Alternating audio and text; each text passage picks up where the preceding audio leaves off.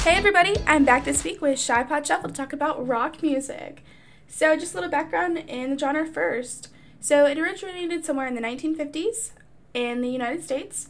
Uh, classic rock came in around the 1960s, but something that a lot of people know is that rock music was kind of like the offspring of the blues. It can be credited to the black community and the black culture, and that's something that isn't always noted. You know, people like Little Richard, um, Bo Diddley, they also can be credited with the creation of rock and roll. And usually, you know, people try to give that to Elvis or Johnny Cash, and that's not exactly the case. The amplified electric guitar also came out in the 1950s, which is one of the genre's most notable instruments, is that deep electric guitar that everyone knows and loves. The lyrics are widely themed. They can be like partyish, they can be deep, they can be loving. You know, you just never know what you're going to get with rock music except a good electric guitar, and that's all that matters. In this genre, you know, you're going to get the Beatles, Bob Dylan, Elvis, Cash, Queen, Little Richard, all sorts of stuff. And it's personally another one of my favorites. I'm not big on listening to it all the time, but I still do enjoy it when I get in the mood for it. So, as usual, we are looking at the Billboard Hot Charts first. So, at number one this week is going to be High Hopes by Panic at the Disco. This song has spent 76 weeks on the chart, but it's also spent 71 weeks at number one. That is absolutely insane. I have not seen that in doing this podcast so far, obviously. That is such a long time. I mean, it's over a year that this song has stayed just right there at number one on those rock charts, and that's just amazing. I absolutely love High Hopes. It's something that I blare when I'm feeling a little down and I need to kind of pick myself back up. The lyrics are really upbeat, they're really inspiring, they're kind of deep. Um, it's a good fit for the band. I've never really followed them too deeply, but it sounds similar to most of the other songs I've heard before, but it sounds more mature in the nature of like leading, I guess, in the sense of success. In addition, the music video is adorable. It's Brendon Urie just climbing a video, singing the song until he reached the top where the band is, and their logo is painted just massively on top of the building. But what I like so much about it is that he seems really passionate in the video. He's got actual genuineness behind him. He's excited, he's hype. And obviously, you know, it could just be for the video, but to me, it doesn't seem very forced. It seems very natural. It seems like this song makes him feel just the way it makes fans feel. His close at the end is absolutely beautiful. If you haven't watched the video, you definitely should to see that because he's a beautiful man. Next up is going to be Hey Look Ma, I Made It, also by Panic at the Disco. This song spent 52 weeks uh, on the chart at peak position 1. It's at 2 right now, so it's gone down a little bit. I've also never seen, in you know the past four weeks, seen one band taking more than one spot, especially the top two spots since I started this, so shout out to Panic at Disco. Really released some good songs uh, recently. A little fact about Brendon Urie that I didn't know is that he was actually a Mormon and he decided to leave the church and not follow that religious path. And at first, his parents were really against it and actually kind of kicked him out of the house, but they eventually accepted it, and I'm sure their acceptance is really what got Brendon excited, and he's produced some really great music over the time. I absolutely adore this song though. Hey Look My Made is just another one of my celebration songs. When I am pumped, I listen to it. I literally listened to the song after I left the interview for my internship, and I just blared that song. Then I called my mom, because you know, that's what it is. the lyrics are really powerful. They send a really good message, but in a really super hype way. It's a reminder to, you know, kind of thank who you can and appreciate what you've had so far but it doesn't sound super deep, you know, it's still got that rockish, hype sound to it. In addition, the music video freaked me out at first. I do not care for puppets or dolls or anything like that. And if you've seen the video, you know that the entire music video is based around puppets. So, kind of freaked me out. I almost didn't watch it through. I almost was just going to call it a day on this. I decided to watch it, and I'm really glad I did because it actually has a super deep meaning once you analyze it. So it starts off with a puppet version of Urie just leaving home to pursue his rockstar dream. And then, in addition, there's normal day to day Urie uh, singing on stage, singing the song by himself. Eventually, the puppet signs with a sketchy record label, of course. He eventually hits it big time. Uh, later, the label guy dangles drugs in front of his face, and then all of a sudden, the rock star life kicks in, and the puppet Urie just goes wild. Does drugs. There's lots of puppet puke. That's really weird. He, you know, lives like crazy lifestyle, gets beat up, gets arrested. Just the rock star life towards, you know, as usual. Then Puppet Urie sees him, like real life Urie, in the mirror, and real life one tells him just to probably get his shit together.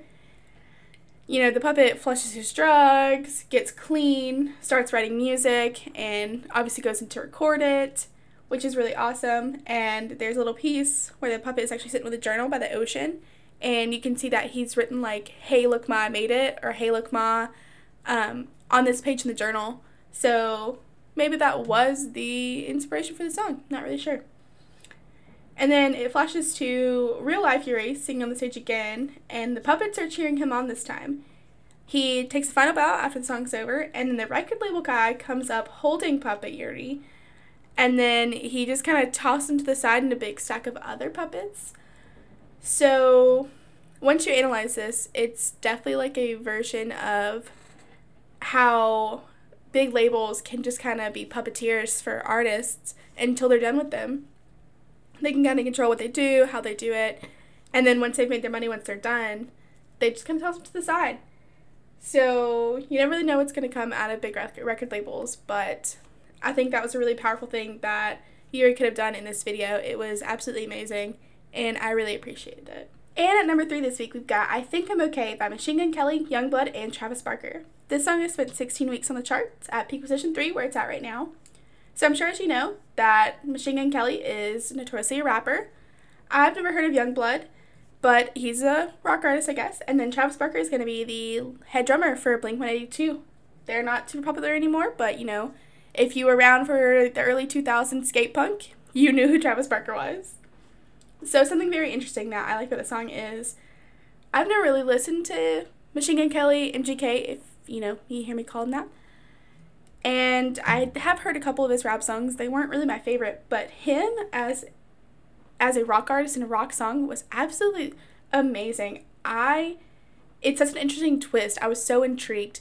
And his voice used in this is just such an amazing flip. It's such a good switch it's really fitting for him. His voice just sounds so great and is really suited for this.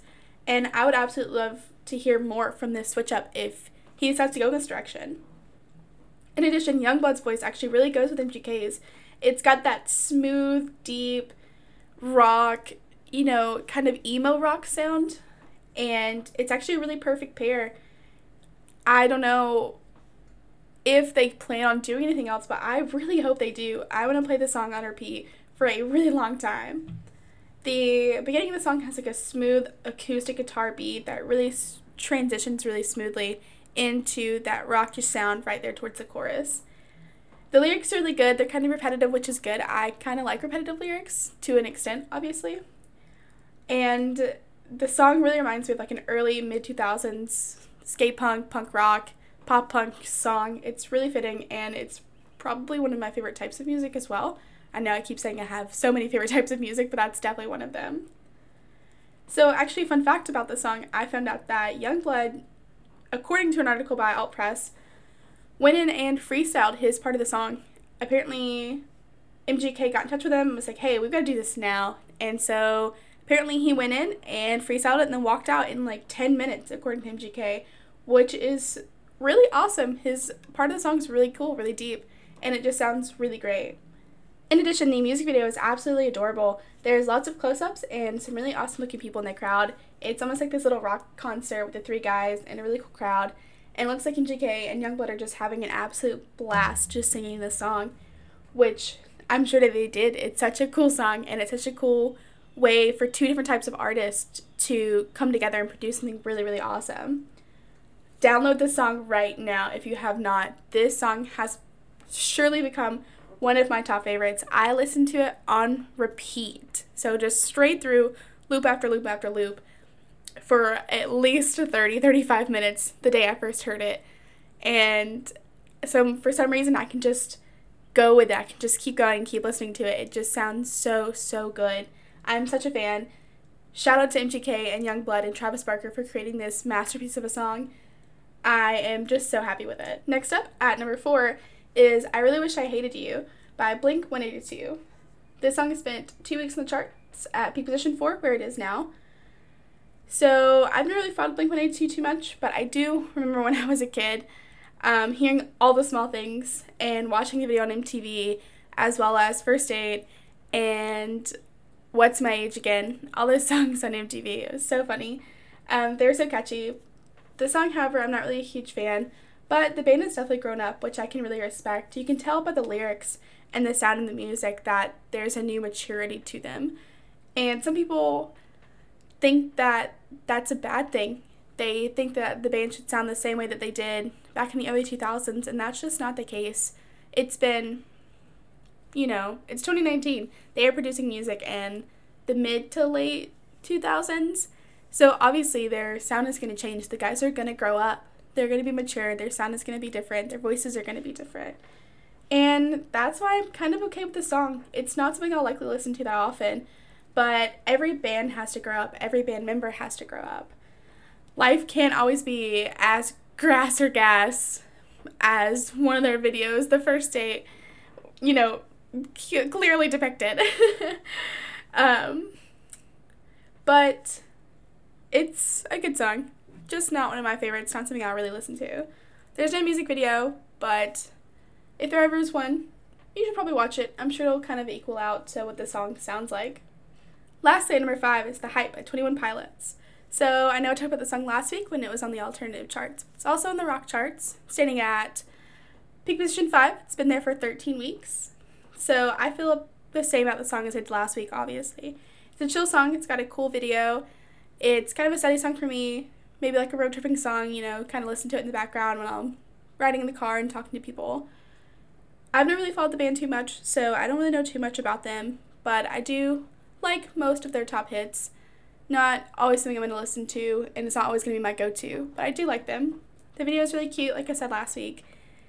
It's kind of like a cool garage band type feel. They have a concert on top of the roof, and you know, that's pretty much that. It's pretty good. So, next up, I'm going to talk about some hot albums. So, looking at the Billboard charts, number one is going to be Abbey Road by the Beatles. So, the Beatles are one of the most popular bands probably ever in history. I personally didn't really listen to them too much growing up. It wasn't the type of music that I was really, I guess, experienced to, you know. But the album has spent 132 weeks on the charts, and it's been at peak position number one, still is, which is really cool. Another one that is notable is Queen's Greatest Hits album. It spent 94 weeks on the charts and it's gone platinum eight times, which is absolutely infa- uh, insane. But who doesn't love Queen? Especially if you like rock music. If you're listening to this podcast, it probably means that you like rock music. So I know you like Queen. And there's another notable album, which is going to be the Nine album by Blink 182. It's got that song I just talked about, I Really Wish I Hated You. I listened to the full album, but I'm sure if you like Blink 182's new song, you'll probably like the album. Probably not going to sound very similar to what they've done in the past, but still a really good album, I'm sure. Another notable one is also going to be Rumors by Fleetwood Mac and Chronicle the 20 Greatest Hits by CCR, Creedence Clearwater Revival, if you haven't heard them. So, apparently, according to these charts, a lot of older albums are still just hanging out up there, which is really awesome. Rock music, to me, is really about, you know, the hair. if that makes sense. I guess you could say like the 80s hair rock um, you know, Queen, ACDC, all those bands that are like that.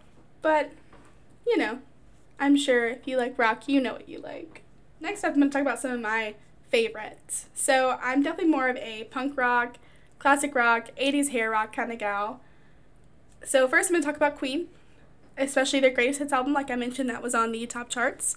So I was introduced to Queen really early in my life. It's one of my mom's favorite bands, so obviously she had a lot of influence on what I grew up listening to. You know, she drove. so I really grew up listening to them. Mostly, you know, We Will Rock You, Hammer to Fall, all those good songs. And I still jam to them pretty much on the regular uh, regular. They're such a good band. I really like their sound. I really wish this is going to be the most basic thing I ever say, but I really wish I would have been alive in the time where I could have heard them live.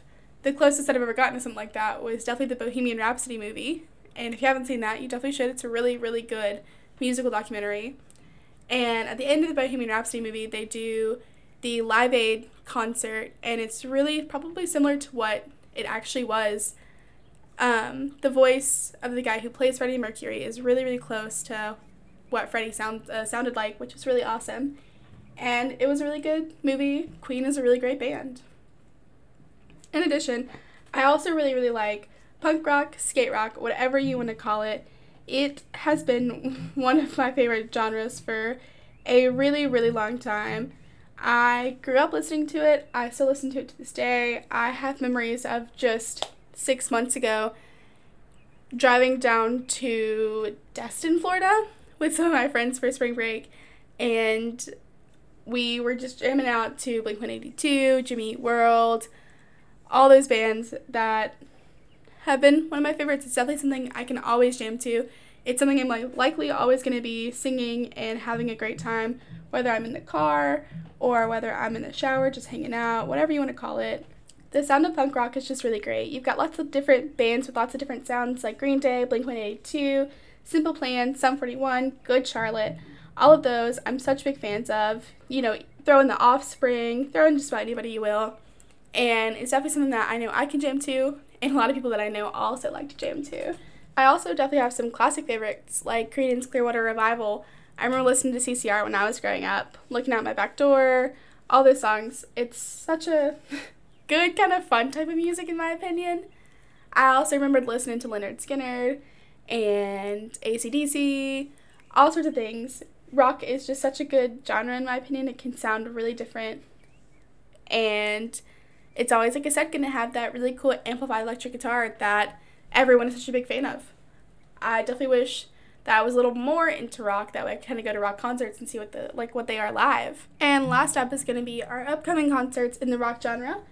Twenty One Pilots is coming to State Farm Arena in Atlanta October twelfth. ZZ Top is coming October thirteenth in Alpharetta at the Ameris Bank Amphitheater. We the Kings are coming to Atlanta at the Masquerade October twenty sixth. Elton John is going to be in Atlanta at the State Farm Arena November 1st and 2nd, because I'm sure both of those are going to sell out. 38 Special is going to be the Macon City Auditorium November 7th, so that's for all my Macon listeners.